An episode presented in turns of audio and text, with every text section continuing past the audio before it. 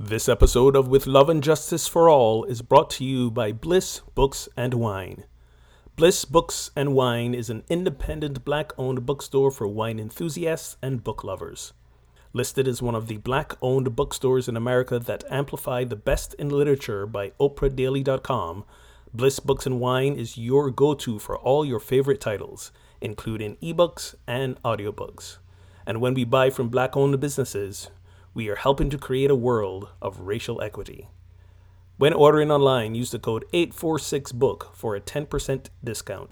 That's 846BOOK for a 10% discount at blissbooksandwine.com. In order to advance racial equity, there is work for white people and people of color to do together and separately. The Project Sanctus affinity groups provide safe spaces for people to work within their own racial and ethnic groups. Join us every first and third Wednesday of the month at 7:30 p.m. Eastern Time on Zoom for brave, vulnerable conversations and for building culture through engaging embodied practices. For more details and registration, visit projectsanctus.com.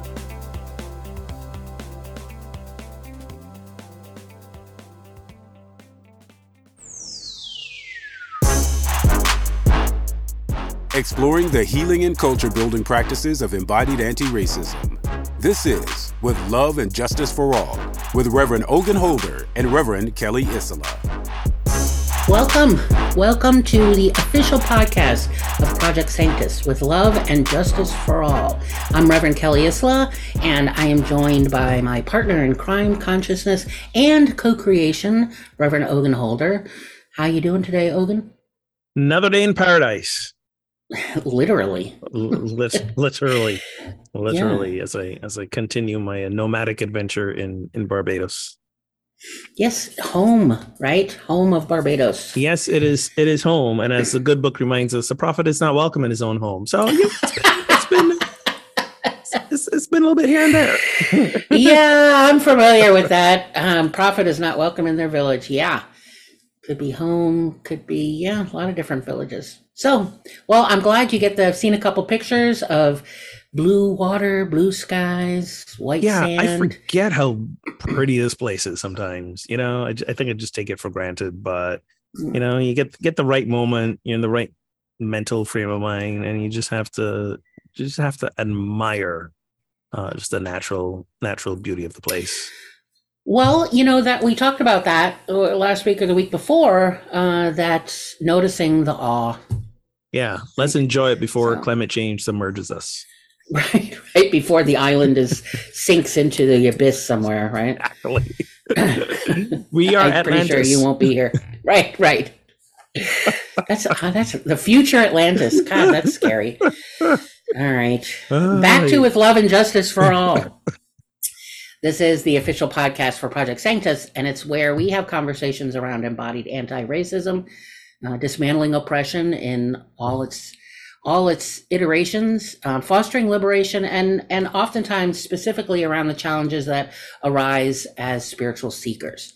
We always want to thank our listeners and our subscribers here in the United States, which I think we've covered at least 40 of the 50 states.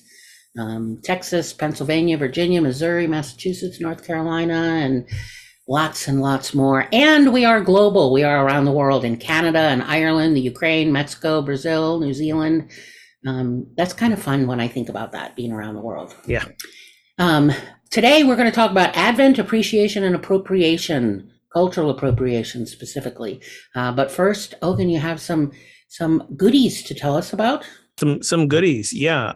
Save the date. We are starting a new 846 book club in January, on January 10th specifically, Tuesdays or a few Tuesdays through February 7th, 7:30 to 9:30 p.m. Eastern. We're taking a look at American Detox, The Myth of Wellness and How We Can Truly Heal by Carrie Kelly. This is really taking a look at how the wellness industry, thanks to being subsumed by capitalism, is helping to prop up a lot of systems of oppression, and really it's not making us any healthier.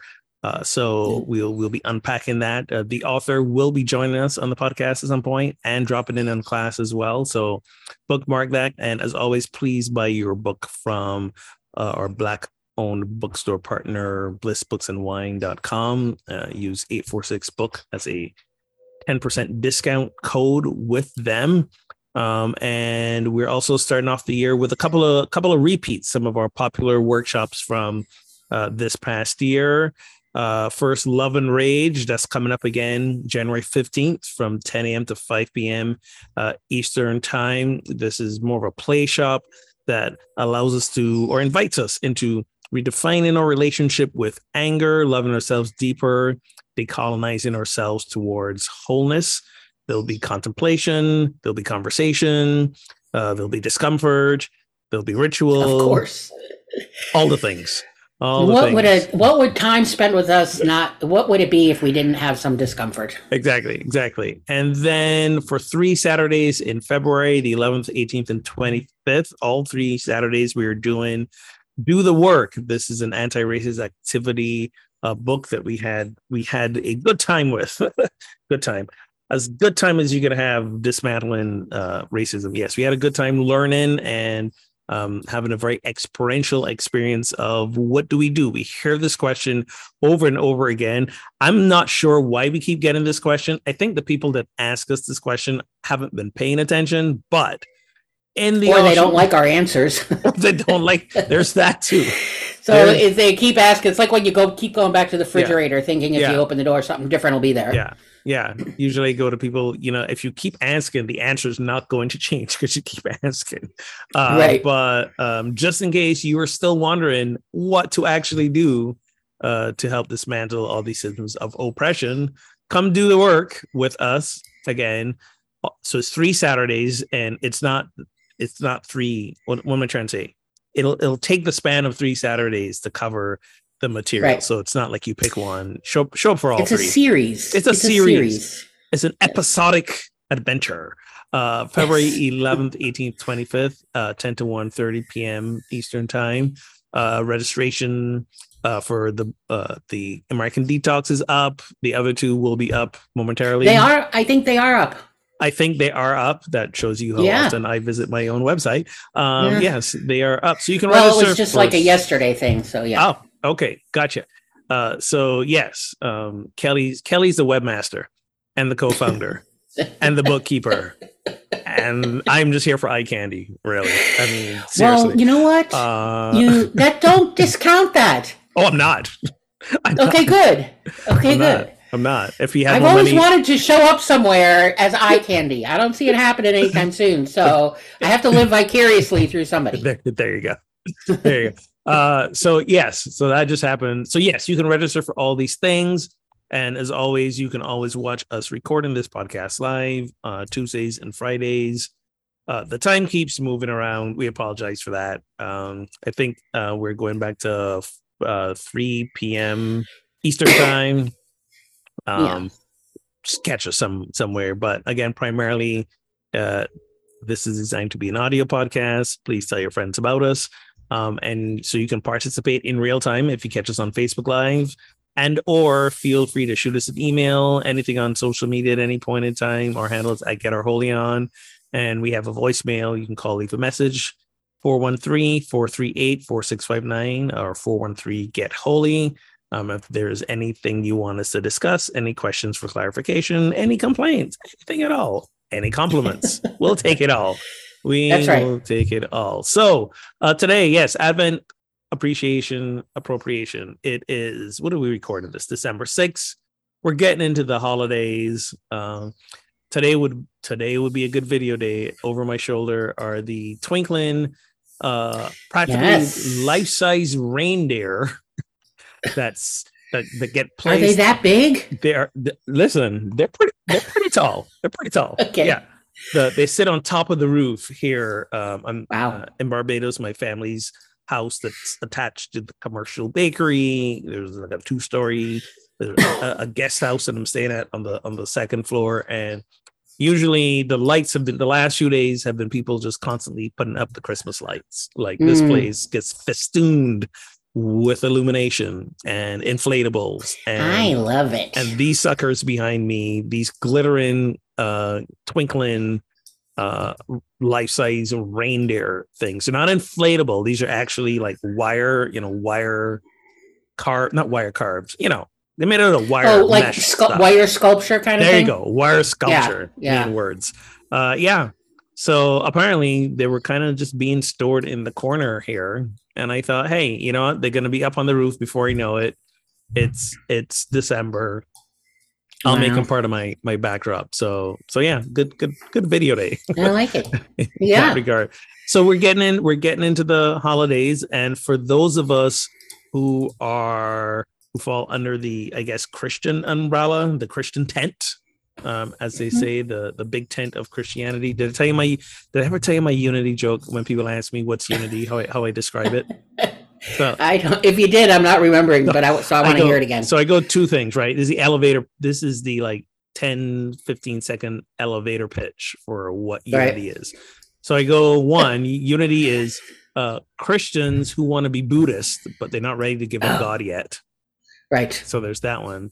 And then I say, well, you know how Christianity is kind of like, often described as a big tent, and the tent poles are like Catholicism and then, the Protestant movement, and kind of everybody else is kind of like an offshoot of that. So everything fits under this big tent of Christianity. Unity, we're like the tent flap in the breeze, just flutter in. Absolutely. We're barely there. We're not necessarily in the tent. It depends who you ask. If it's flapping in the breeze, you could be outside the tent. Yes. Barely there, get frayed at the ends. As if you're being flapped, you get frayed at the end. Yeah. No, nobody's quite sure what the purpose of the tent flap is really, but it's still there. Right. Everybody hanging on. Yep. Yes, yeah. Lots of Christian language, but no definitions that match traditional Christianity. Exactly. Yes, folks. We are ordained in the movement, so we can say that. No one makes fun of unity, but those of us in it. Well, and it, no wonder a prophet's not welcome in their village. Exactly. There's that too. So those of us who are like, Christian affiliated. We are in the season of Advent. This is the 4 Sundays before Christmas we observe Advent. So the timing of it moves around from year to year as Christmas moves around. Always particularly confusing when Christmas lands on a Sunday. Doesn't it land on a Sunday this year? It does, right. So Advent starts, which is why it started. So yes, it did. Yep. Yes, it did. So we're in Advent, and this time of year is not Christmas and Advent is not the only religious spiritual observance for this time of year. We have what else do we have? We got Christmas. We got Kwanzaa. We got Hanukkah. We have Hanukkah. We have the winter solstice. We have Yule. Yeah. So a bunch of stuff happens this year, and Eastern Orthodox, which is not separate. Two Christianities. They got their own tent. Yes. They're the other tent at the field. Yeah. So what we find interesting about this time of year is, or we thought we'd have a little discussion around sort of observing these various holidays, and also how do we truly practice more of a holiday appreciation and not so much appropriation, because that happens too as and often, we talked about intent versus impact. The intention for a lot of people is to honor a tradition other than their own. And then sometimes they cross the line and it's no longer appreciation, it's appropriation and inappropriateness. Yeah. As well. Yeah. So we thought we'd have a little bit of a, a discussion around that. So maybe we start with our own sandbox, Advent. Should we start? Yeah. Start there and absolutely. Yeah, let's do. So the interesting thing about Advent, I'll start with this and then like you take it. So the interesting thing about Advent is, again, it's that time of preparation for the nativity, the birth of the Messiah, Jesus, in, you know, Christian Prince tradition. Of Peace. Yeah, all that stuff. Now, Advent is the Advent season. The Sundays of Advent celebration are pretty much an invention of the Catholic Church. It's not like, so if you're reading the Bible, you're not going to see anything about Advent in there. In fact, the birth of Jesus is a remarkably uneventful, unnoticeable event for the rest of the world, even that corner of the world, like, yes, you know, and yeah. And for quite some time in the Christian evolution, his birth was not observed as anything special. Easter was the big, right, was always the big deal. The birth was whatever, we could take it or leave it, you know, a lot of that around, you know, not being clear when it happened, and there wasn't one couldn't make a whole like theological import for Jesus's birth. I mean, even in the Bible themselves, you got like conflicting stories and versions around the birth. You have two very different birth stories. Got this whole thing about them going to Bethlehem, and it's like, no, dude was born in Nazareth, and it wasn't it was in spring. There's a lot of unclarity. Let's put it that way.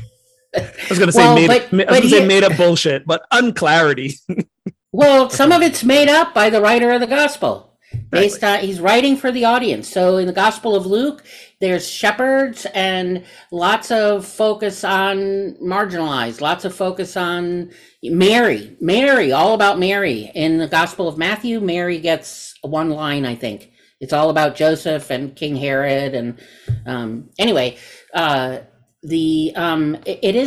is quote unquote made up, and not from a made up, you know, trying to make it up and being disrespectful, but just through somebody's lens, the writer, through their lens, through their perspective, through their understanding, which is part of why we have this conversation about appreciation, not appropriation. There were a lot of creative liberties taken.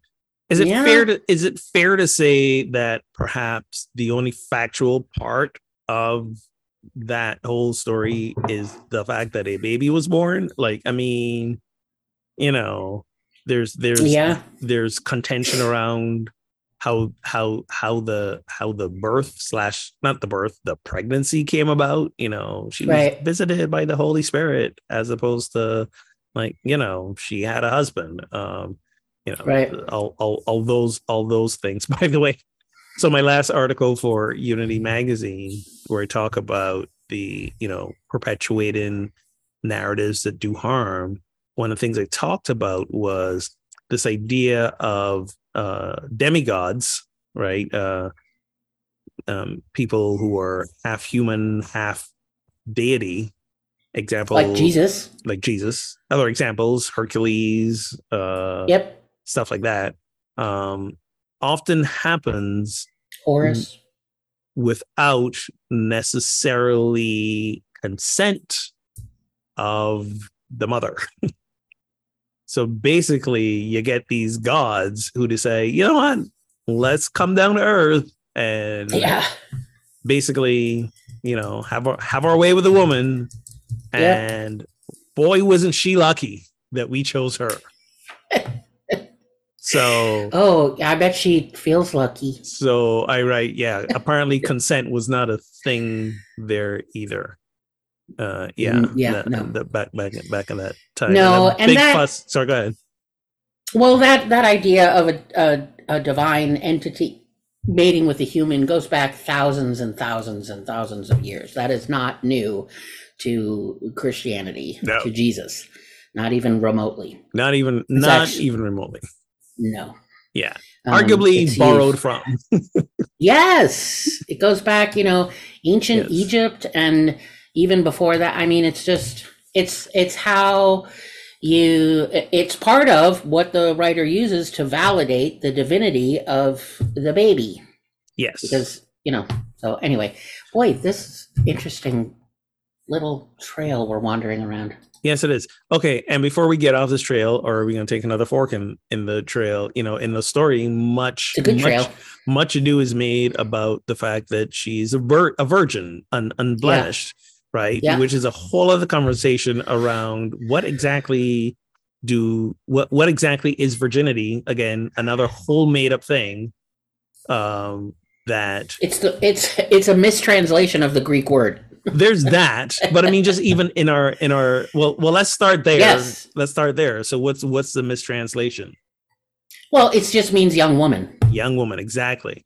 But in our modern times, right? Yeah. It's come to define this thing as the first time we have sex, and it's supposed to be a big deal. Again, it's a made up terminology because when we think about it, it's a very patriarchal approach. What we're trying to say is it's puritanical. It's puritanical and patriarchal. It's supposed to mean the first time a penis enters a vagina, right? That's when you've lost your virginity. Well, what happens if a penis is not involved?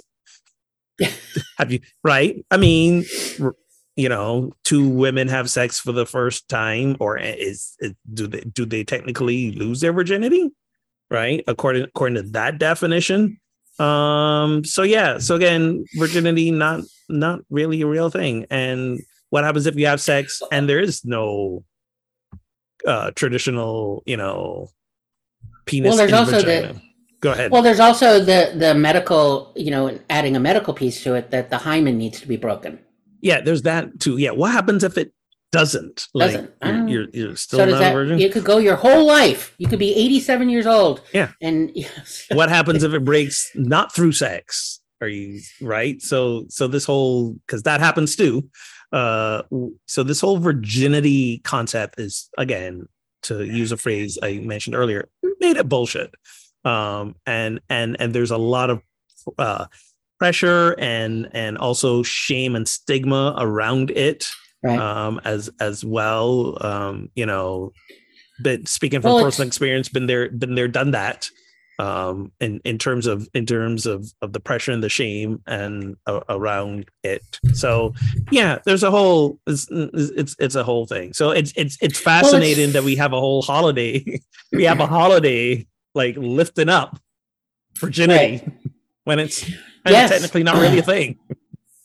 Well, it's filtered into, or I don't know if filter is the right word, but it's infiltrated is a better word into our culture in terms of purity. And then there's all these things that purity means that really is just propping up, you know, white privilege, white body cultural norms, and exactly, and what's pure, and saving yourself for marriage, and wearing a white dress, you know, for your wedding, and if you don't save yourself for marriage, what that means, or what's the appropriate age for, you know, having sexual intercourse, and that there's this piety and purity around the body, and what's how it's supposed to be, that largely comes, and most religions have. Not most, many religions have, you know, around some elements or teachings around sexual activity, but none that I know of that goes, well, I guess every religion has a spectrum, right? Very conservative, very liberal, but but for the US, it's that very far right Christian, you know, I heard a joke the other day that, you know, even probably get us in trouble here, but that Mike Pence keeps his eyes closed during sex. Making the point around conservative, puritanical, Christian, you know, where, because it was that there was all that about, you know, he would never leave his wife alone anywhere. Right. I'm like, really? Well, I mean, in Mike Pence's defense, whatever you want to do while you're having sex, as long as there's just consent and nobody's harmed, hey, go for it. Right. You want to keep your eyes closed throughout the whole thing? I ain't mad at you. Nope. If you want to keep the lights on, keep it in your bedroom. Yeah, I ain't mad at you either. Don't tell us what to do about what we do. Yes, right. That was the person's point. Yeah. There's that as well. So yes, it's fascinating that we're entering a time of year where where we're not having the discussions around the things that are central to the whole narrative. In my opinion. So let's break down Advent a little bit, and maybe a way of a new way of looking at it, or recalibrating. Oh, that's a good word. I like that. Isn't it a good word? Yeah. Recalibrating our relationship with Advent. I'm all for that. Excuse me. The longer you're a minister and that if you're involved with a spiritual community every year, having, especially in Christian tradition, finding new ways to talk about the same old holidays. Worst time of year. I hated Holy Holidays. How many different ways can I talk about Christmas? How many different ways can I talk about Lent or Easter or whatever? Hated it. What have I? Yeah. How am I? It's so weird, right? Because it's like we go through this thing. I realize I'll speak for myself as a minister. I went through this thing where it's like, how many ways can I say this differently? And the truth is, most people don't want me to say it differently. They want to hear the same. They want the faith. I know. I don't get that at all because it bores me to tears. Goodness. Yeah. So actually that was years ago. I decided that every year I'm like, there has to be it's like Lent is the giving up God for Lent, right? Like that's my mantra every year for Lent, giving up God for Lent, which means what is this really about? And what is it about this year? And what does it mean? And how am I holding it? And why is it important? Does it still need to be important? Like all kinds of questions. So of course I do that with Advent. This year, and the word itself means to, arriving, like something's coming. So it's already something's coming, but it's not here yet. And so that's really what Advent is really about. And the first time that it shows up in historical documents and within the church is somewhere around maybe 6th century. Somewhere around 5th, 7th century, it starts to show up as this time before Christmas, before the written about birth of Jesus. And for me, it's this year, and I find every year, it's less and less about scripture and less about Jesus. And I'm not discounting scripture. I'm not discounting Jesus. But it hasn't been really about scripture for a really long time because that's just scripture is doing exactly what I do. It's somebody's perspective. Somebody else is writing about someone's, taking some lived experience and making it practical for me. Like, what does it mean in my life? And so that's, while I wouldn't say I celebrate Advent, it is a time of, I go back to the word itself, that there's something arriving. Advent is always arriving, meaning it isn't just the 4 weeks before Christmas. It really is a time that, can be a practice, my own spiritual practice all year round, if I wanted to do 4 week increments. But this year, I really went much further with it in terms of what does it really mean in today, like in this world, this crazy, fucked up, chaotic, awe-inspiring, sometimes nightmare, sometimes daydream that we're in. COVID just, it changed everything, and I don't know that it changed a lot as much as it just sped things up, really, really sped things up, and but enormous amount of chaos. And so for me, I went back to sort of what are the anchor points around Advent. So what's always arriving, right? And that it's not here yet, whatever it is. And I really used the idea or the metaphor of the womb, because it's this ultimately the story. There's no spoiler alert here. The story ends with the birth of Jesus. So while there's 9 months to gestation, it's this last month of, the experience in the womb, so to speak. So that's kind of the place that I came from. And I have a blog series on it. And also added to it that we often, while we may quote unquote celebrate Advent together, like, you know, we come together on Sunday, we light an Advent candle, maybe your family does things. So it seems communal, but it's really not. It's we're doing our own individual thing. There's still this individual focus. I may come together with you and sing songs or something, but it still makes this inward focus. And so what I have been doing is wanting to shift that, make it intentionally walking through this experience, you know, together. Of course, I can't force anyone, and lots of people are like, wait, you want me to meditate with people? You want me to speak out loud about the dark corners within, you know, the womb that's tucked inside? So, because we have, and we just finished, you know, sort of mowing over the, you know, the traditional mythology around Jesus and Christmas. And we have, at least in Western culture, pretty well sanitized the birth story of Jesus. You say mowed over, I say we tear it down so that we can rebuild it. Yep. Well, mowed over, tear it down, you know, dig it up. Yes. Yeah. As well we should. Yeah, absolutely. Deconstruct, right? Yeah. Disorder. Well, it's how we can reconcile and make sense of it, so that, because mm-hmm. I know for me, I remember my very first huge crisis of faith when I in college found out, you know, the Bible was not the inerrant word of God that needed to be taken literally, you know, because I'd lived my whole life up to that point. I'm 21 at this point. Yeah, something like that. And, you know, that was my mooring just becoming shattered.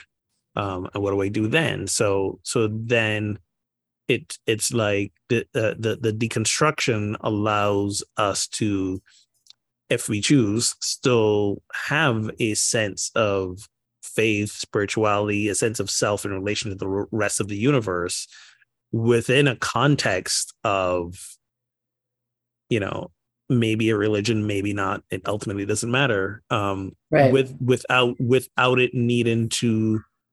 Without us needing to make excuses for things that sort of kind of don't make sense. Right. Without us needing to just spend a lot of time bypassing the obvious ways things don't add up. So it's, It is an important process, and I would argue it's not a process of losing faith, as some would accuse. Yeah. It's a process of deepening your faith, actually, because now your whole being can be in the belief of it, not just the sense of obligation, or your head is struggling to make sense of what your heart wants to align with. It all falls into place.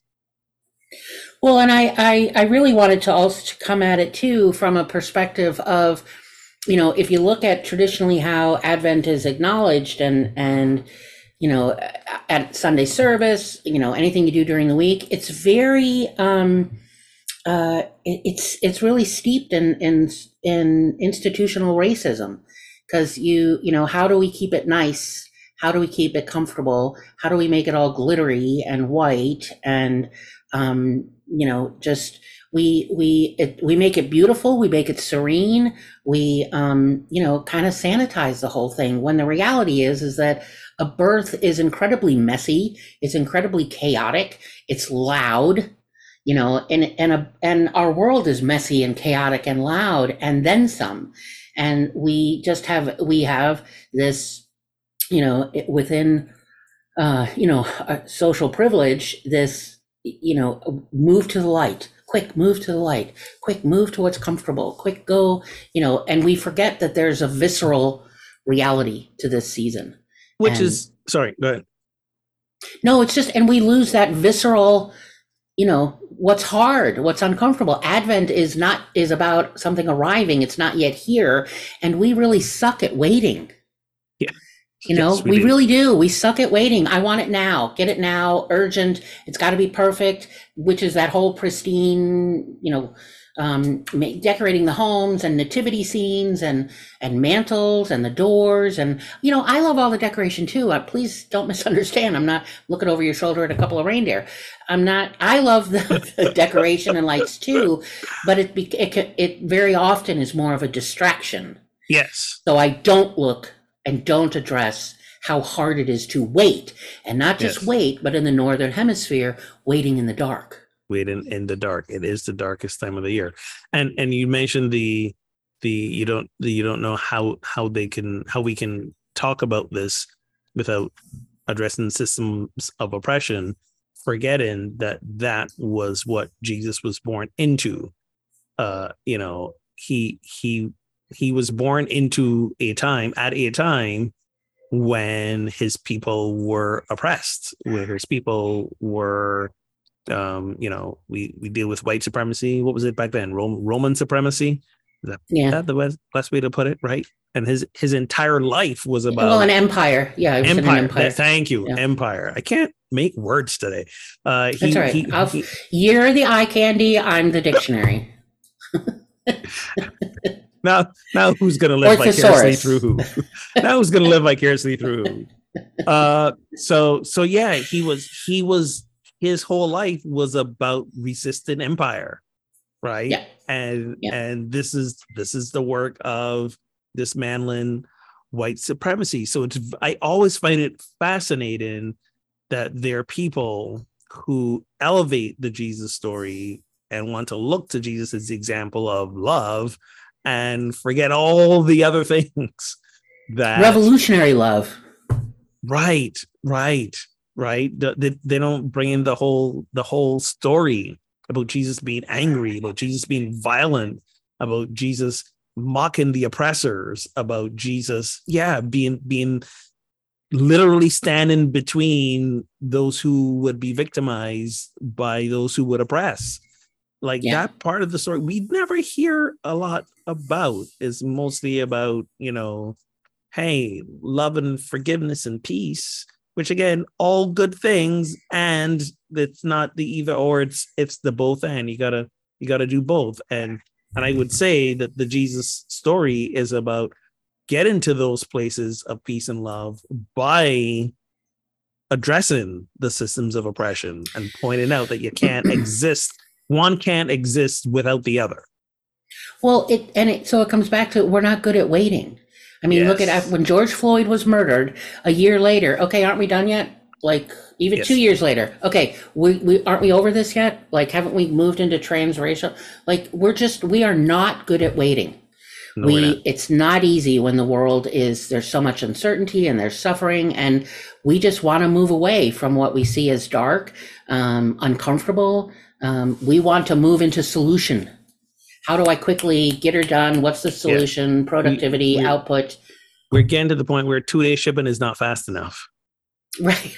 I know, because there's got to be an Amazon warehouse a few hours away from where you live. You can get it now. And I was like, I'm sorry, you can order anything in the world you want. It gets to your doorstep in 2 days. And that's not fast enough for you. Right. I know. Like, what happened to us? So my practice of Advent this year is being with what is being the reality. Life comes with an enormous amount of collateral damage, right? It comes with, there's, illness, there's financial distress and bottoming out, there's relationships, collapse, there's job losses, there's discrimination, there's our own internal struggles, right? All this ontological and existential crises that we've all just created, that, and we need to carry all that into this season of waiting and wait with it. So my practice this year is, in these 4 weeks is around starting with the dark. It's the darkest time of the year here in the Northern Hemisphere, and I'm pretty sure it's dang dark in a womb. You're muted. It's sorry, so we've been told. Yeah, I'm going to trust that. So being in the dark and recognizing what that is, and if you think about our ancestors, they couldn't see the hand in front of their face at night outside. There's no artificial light. We don't actually even know what darkness is, physical darkness. And then, of course, there's the dark in terms of our shadows, the things that we don't want to look at that are messy and chaotic. And then the second week I move into, our body, our body, and embodied spirituality, and not cutting ourselves off at the neck. Oh, I'm having emotion. I got to get rid of it quick. I'm feeling uncomfortable. What can I do to make it go away? Rather than bringing it to life, like giving it space. And feeling it, and how does it show up in my body, and how can I be in movement with that emotion, kind of thing. And then in the third week is being silent. And I don't mean, if you hear silence and you're a unity person, I'm not talking Charles Fillmore, the silence. I'm talking about actual silent, like, how often are we actually just silent? Like, be quiet, quiet silence. And what's so uncomfortable about it? What am I avoiding? That's one of the big things. There is, keeping in mind Advent, there's something arriving. It's not here yet. And I'm, what am I trying to avoid? And then the last week is really focused on the waiting. Even though we've kind of been waiting, it's just learning to be in that, being acquainted with just waiting, if you think about when someone says to you, you ask somebody something and they kind of go, well, just a second. And the other person goes, it's okay, take your time, I can wait. Like, what does that really mean? Like, it's okay, I can wait, kind of thing. So the last piece is the waiting piece. And, cause again, coming back to this communal womb, what's growing in the dark, right? And I'm willing to be still, have my body be still, or move the body, and be able to move the body in the quote unquote dark, the darkest emotions I'm having, or, lived experiences that need a voice and an outlet, and then being silent and waiting. We aren't always privy to what's happening. Right. And we need to get off that train, because that's part of the systems of oppression, is thinking that we're privy to everything. Yeah. And very cultural. And here I am in Barbados, a place where basically, by 5, by 30, as it starts to get dark, like all businesses close. Like there's the only business that is open when it's dark here in Barbados is food businesses, restaurants, right. And that's primarily because of tourism. But other than that, the place shuts down. So I grew up in a culture that taught me, it got dark, you go home and you get quiet. Like, yeah, not here. and we still practice that to this day. We don't observe daylight savings time, and because we're closer to the equator, we don't have as acute shifts in daylight from season to season. So pretty much all during the year here in Barbados, between that 5 and 6 o'clock hour, it gets dark, and businesses close, and people go home, and we just chill. Nice. This is what we do. So yeah, it's really kind of, so in a sense, and Amazon does not do 2-day delivery here. So it's a different internalized mindset in terms of patience and waiting and yeah. So we are not good here in the United States about waiting. Oh no, to a lot of other places in the world. Yes. Yeah, exactly. So anyways, so that's, sorry, go ahead. No, go ahead. Well, you were probably going to segue there. But I wanted to, that's kind of like my, what I'm doing, which I think is good practice anytime, but it, what you remind me of as you talk about Barbados is that it's also, if you're in a spiritual community that does some practice and ritual around Advent, keeping in mind that it's celebrated and practiced in different ways. That was where I was going to segue us to. So perfect. Okay, Perfect. I'm chatty today, so great minds to delight. Chat on. Well, one of the places I really wanted to start with, though, is that in terms of the African American community, and if you look, African American spiritual and church communities, if you look kind of historically, what you find is that there's not generally, there's not been the focus on Advent to the extent and sort of power and focus and really bringing it forward within African American church communities as with in white Christian churches. And when you look at the history of it, it's it really is, the liturgical practices have really been about, gearing toward gathering, the hearts and the minds and not so much about a prescribed ritual, although certainly that's gone on. But one of the reasons is that after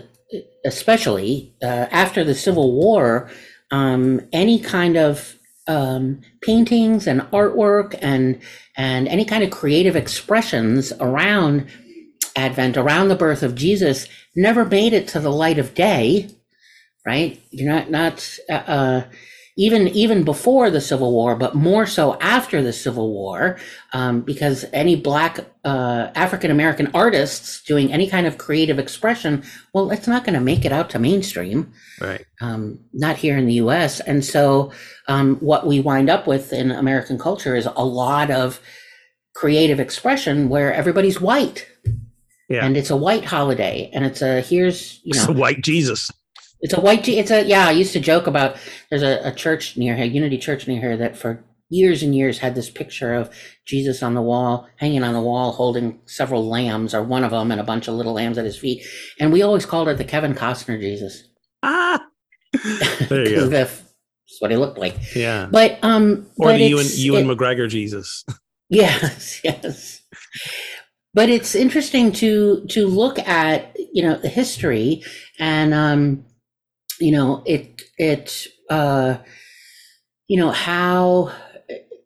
again, a story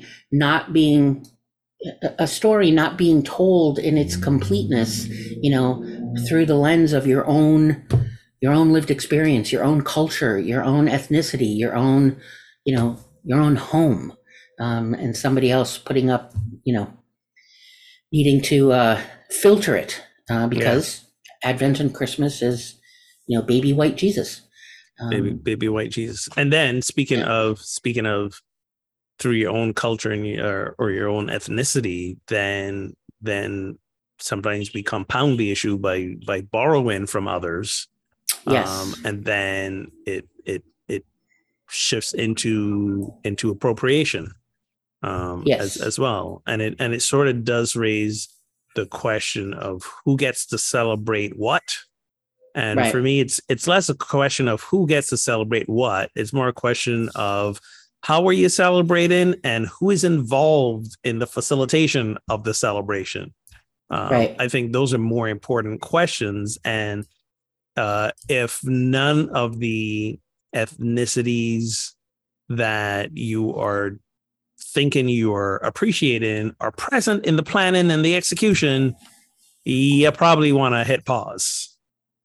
Yep. Then it really can fall into appropriation as well. So it becomes tricky then. So if you are a white, a church that is, I guess, primarily white, mostly white, almost all white, and you decide you want to honor other traditions and, roll in with some Hanukkah celebrations, some Kwanzaa stuff.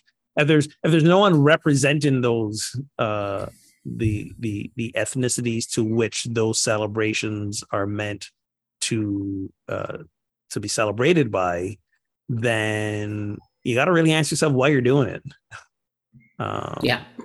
And who are you performing for? Because then it really becomes performative, and performance I don't think when it becomes performative, it's any different. I think then you're squarely in the category of appropriation if it's really just performative. Yes, absolutely. Yeah. One of the things that,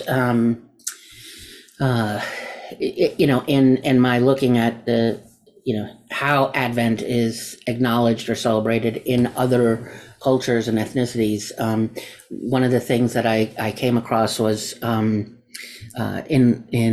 Langston Hughes, some of his writing, he reflects that Advent is about already, but not yet. Right. Kind of like what I was saying. It's not quite here yet. Mm. Like we have it in mind, but already, but not yet. And he takes that and he reflects that is the quality of Black life. That's what he says, is that's the quality of Black life, already, but not yet. Which I thought was really pretty powerful. Langston Hughes writes that in a 1926 essay called "The Negro Artist and the Racial Mountain."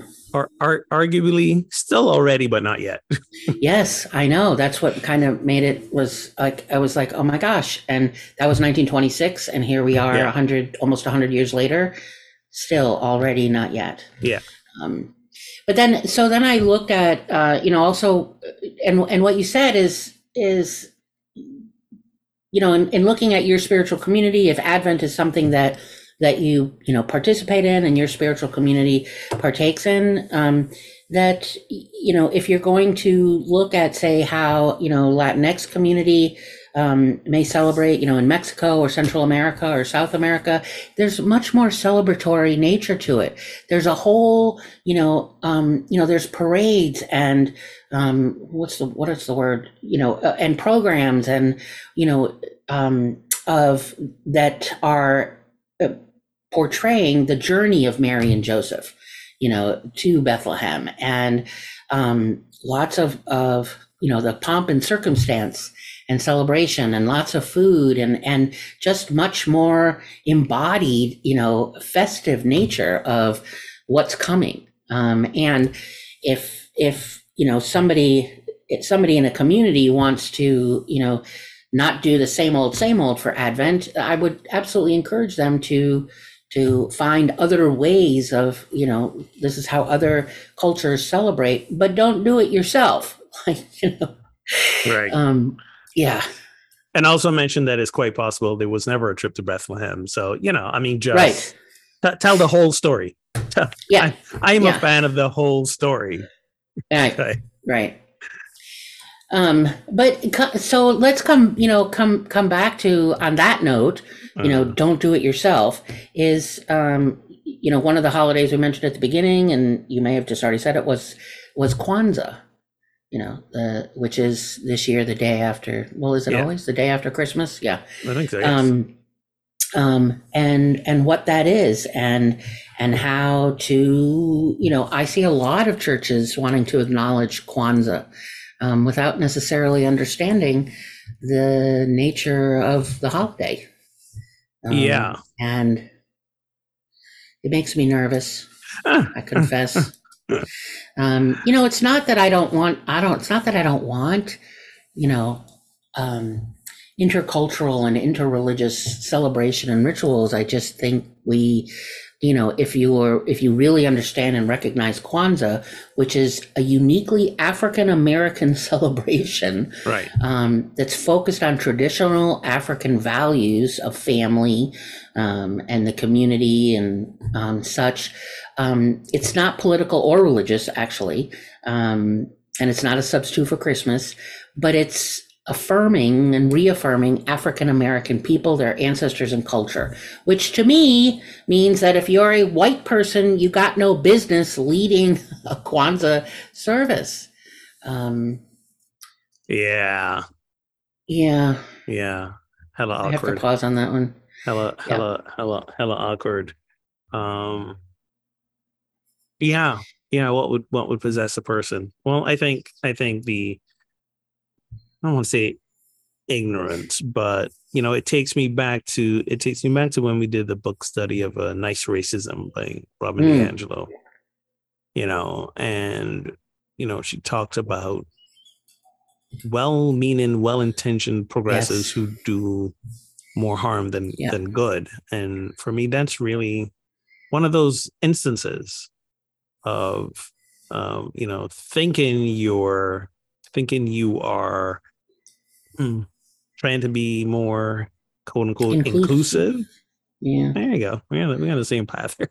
Trying to be more inclusive, but ultimately you're not, because what you're saying is, I'm taking this thing that wasn't intended for me, not created by me, and I am telling you what to do about it. I'm showing you what to do about it, which is not inclusive at all.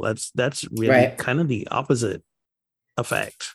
But this is a sense of, again, what white supremacy says, which is like, you to white bodies, you can take up any space you want.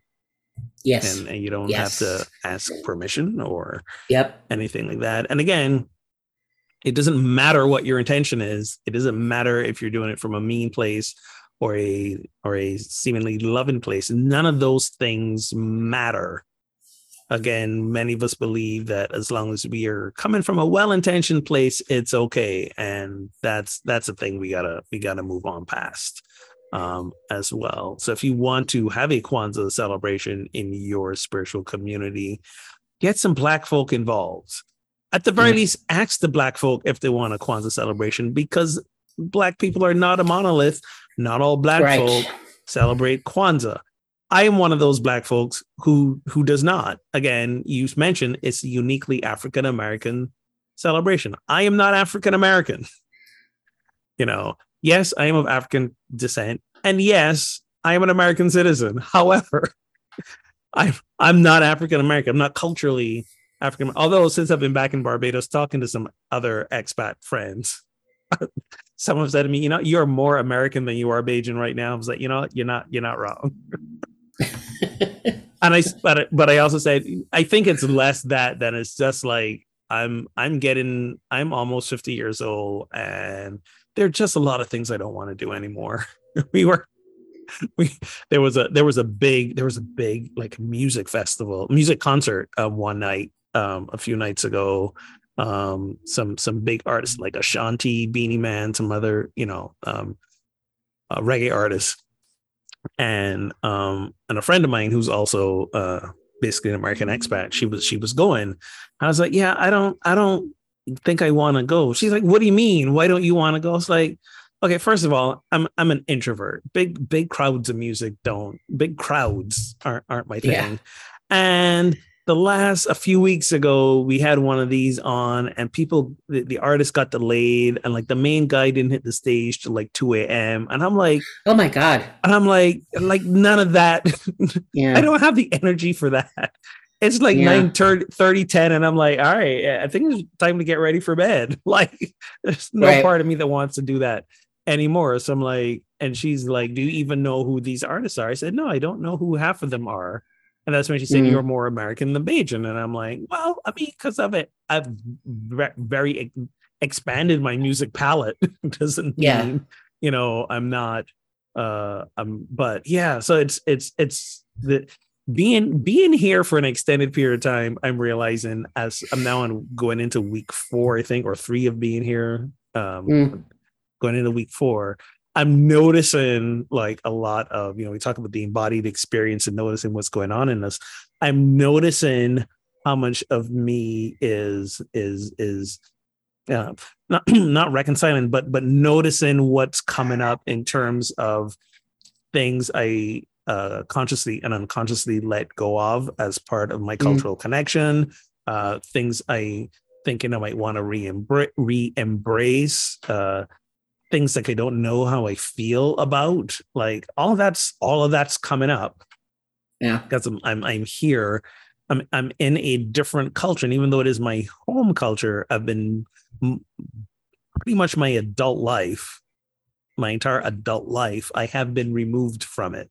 So there's a bit of a relearning and also a learning anew, because this is not the same place. These, you know, that it was when I grew up. Right.